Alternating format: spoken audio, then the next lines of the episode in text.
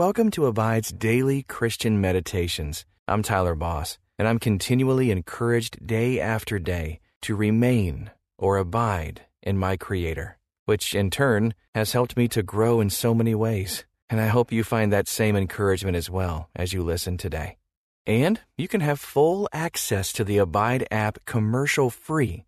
Just text the word ABIDE to 22433 for 25% off the Abide app. Just text ABIDE to 22433.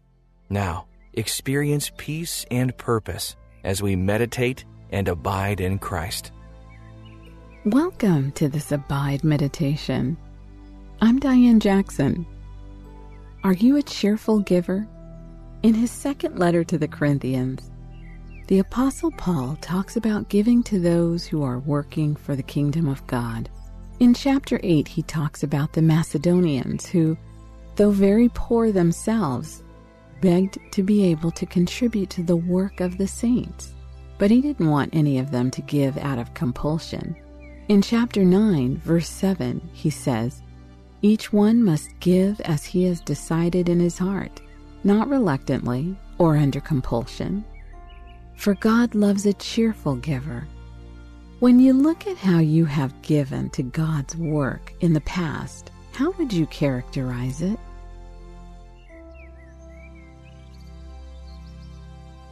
The idea of giving to the work of God has gotten abused over the many decades since Paul wrote his letter. People have been compelled, forced, even in some circumstances. In the least, they were made to feel guilty about it. But that's not God's heart. How have you experienced the blessing that comes from cheerful giving?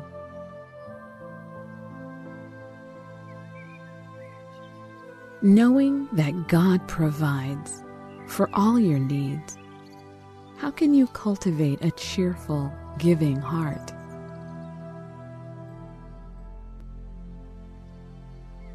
We are inundated all the time with opportunities to give to every cause under the sun. Most of them are very worthy causes. So, being in tune with what God wants you to give to which cause is important to your own stewardship of the resources you have. Father, I need your wisdom and I want your heart. Help me to hear your voice when I am presented with so many needs. Show me where you are working because I want to be there too. I know you will provide for all of my needs according to your riches in Christ Jesus. So help me to look not to the balance in my bank account, but to you. When I think I'm at the end of my ability, you give me so much more. I thank you and praise you in Jesus' name. Amen. Keep taking slow, deep breaths. Allow your body to relax as you sit in the presence of God. Release the tension in your neck and shoulders. Let a smile come on your face as you think about your ability to give.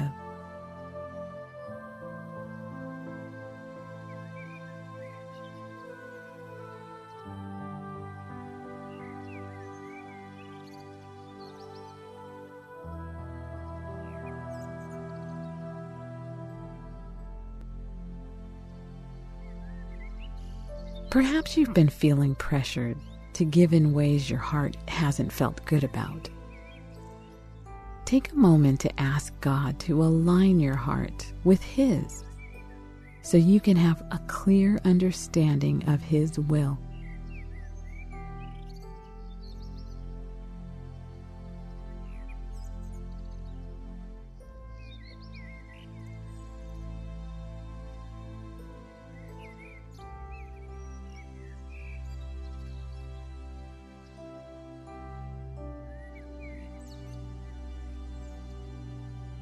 Can't give to every cause that asks. So, knowing what your priorities are and what God is calling you to do is essential. It's essential to maintaining a soft and cheerful heart. It is a blessing to give, and God is glorified. Listen now to 2 Corinthians 9 7 in the English Standard Version. Each one must give as he has decided in his heart, not reluctantly or under compulsion, for God loves a cheerful giver. As I read that again, ask the Holy Spirit to show you a word or a phrase to center on. Each one must give as he has decided in his heart not reluctantly or under compulsion. For God loves a cheerful giver. What did you hear?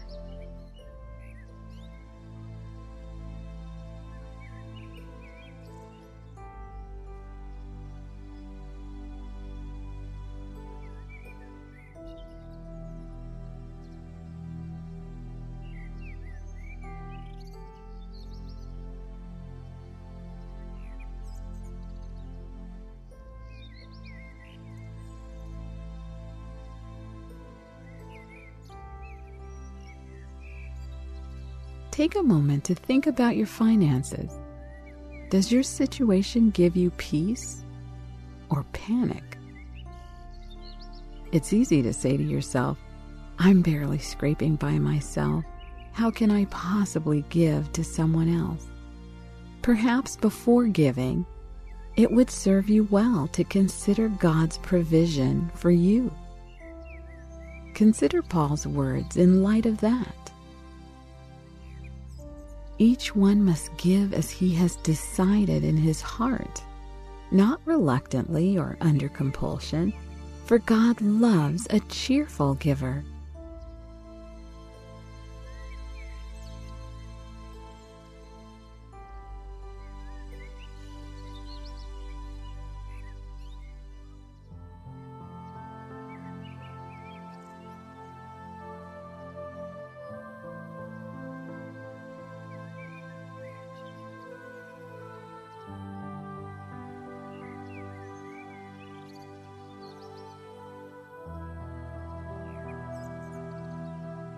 Now listen to 2 Corinthians 9 7 in the Amplified Bible. Let each one give thoughtfully and with purpose, just as he has decided in his heart, not grudgingly or under compulsion. For God loves a cheerful giver and delights in the one whose heart is in his gift. Have you ever given a gift to someone just because it was expected? Doesn't feel so good. God doesn't want you to give just because someone has told you that you should. He wants your heart to be in it. Think about times in the past when you have given under compulsion. How did that feel?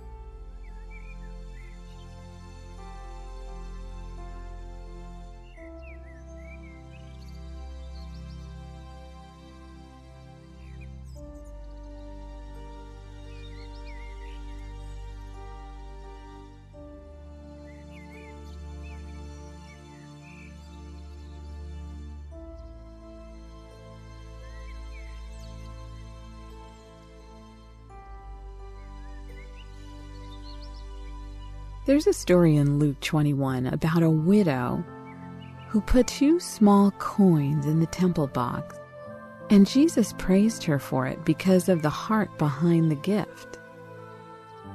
Beyond financial gifts, what are some other ways you might be able to give to the work of God?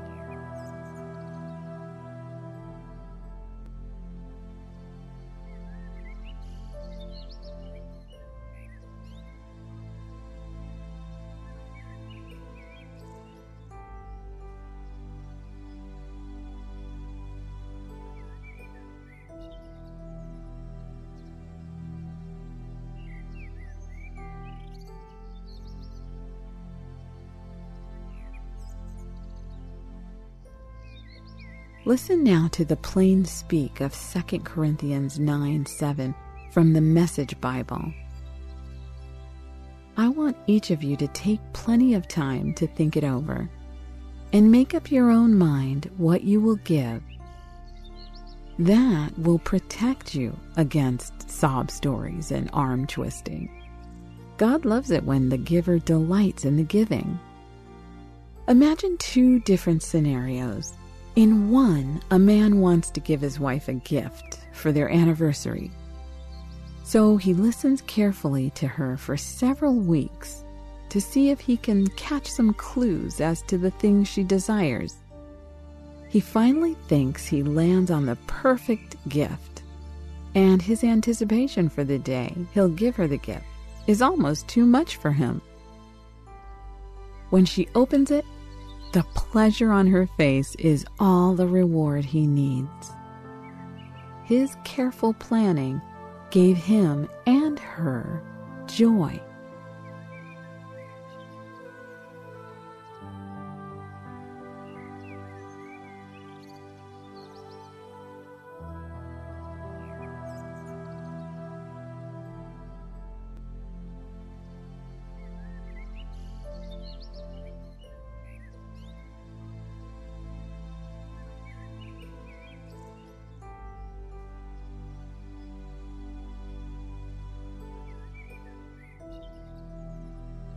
In the second scenario, a harried businessman's calendar reminds him that his assistant's birthday is that day. He has no idea what kinds of things she likes, and he certainly doesn't have time to think about it. So he stops by the store on the way to the office, grabs the first bunch of flowers he can find, dashes through the checkout line, and hurries to the office. The disappointed look on his assistant's face speaks volumes. And then she informs him that she's allergic to hothouse flowers. What is the main difference between these two scenarios?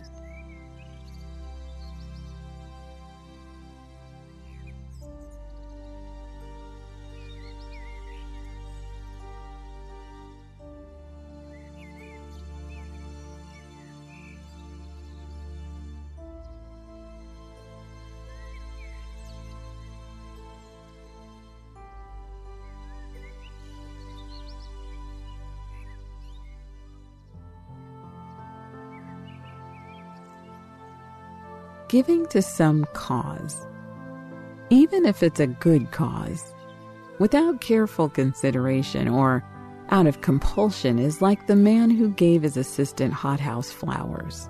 There's no heart in it. There was only duty. Why do you think God loves a cheerful giver? Ask Him to show you in this pause.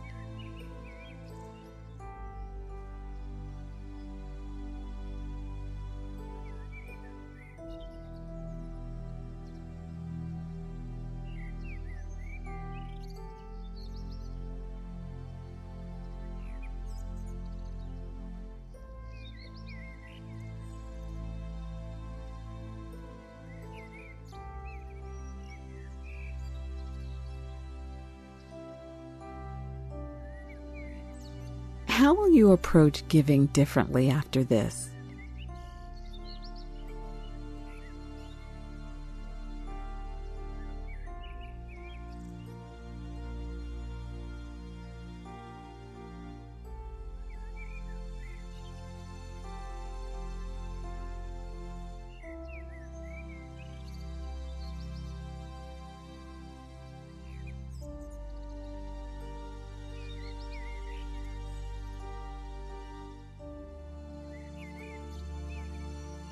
Lord, I have been guilty of both giving under compulsion or not giving because I feared I didn't have enough myself.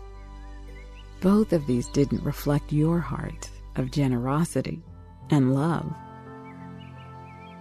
Help me to be more thoughtful and to trust you to meet my needs as I give to help others and therefore glorify you that's really the end goal. how can I best bring you glory? Show me, Lord. In Jesus' name I pray.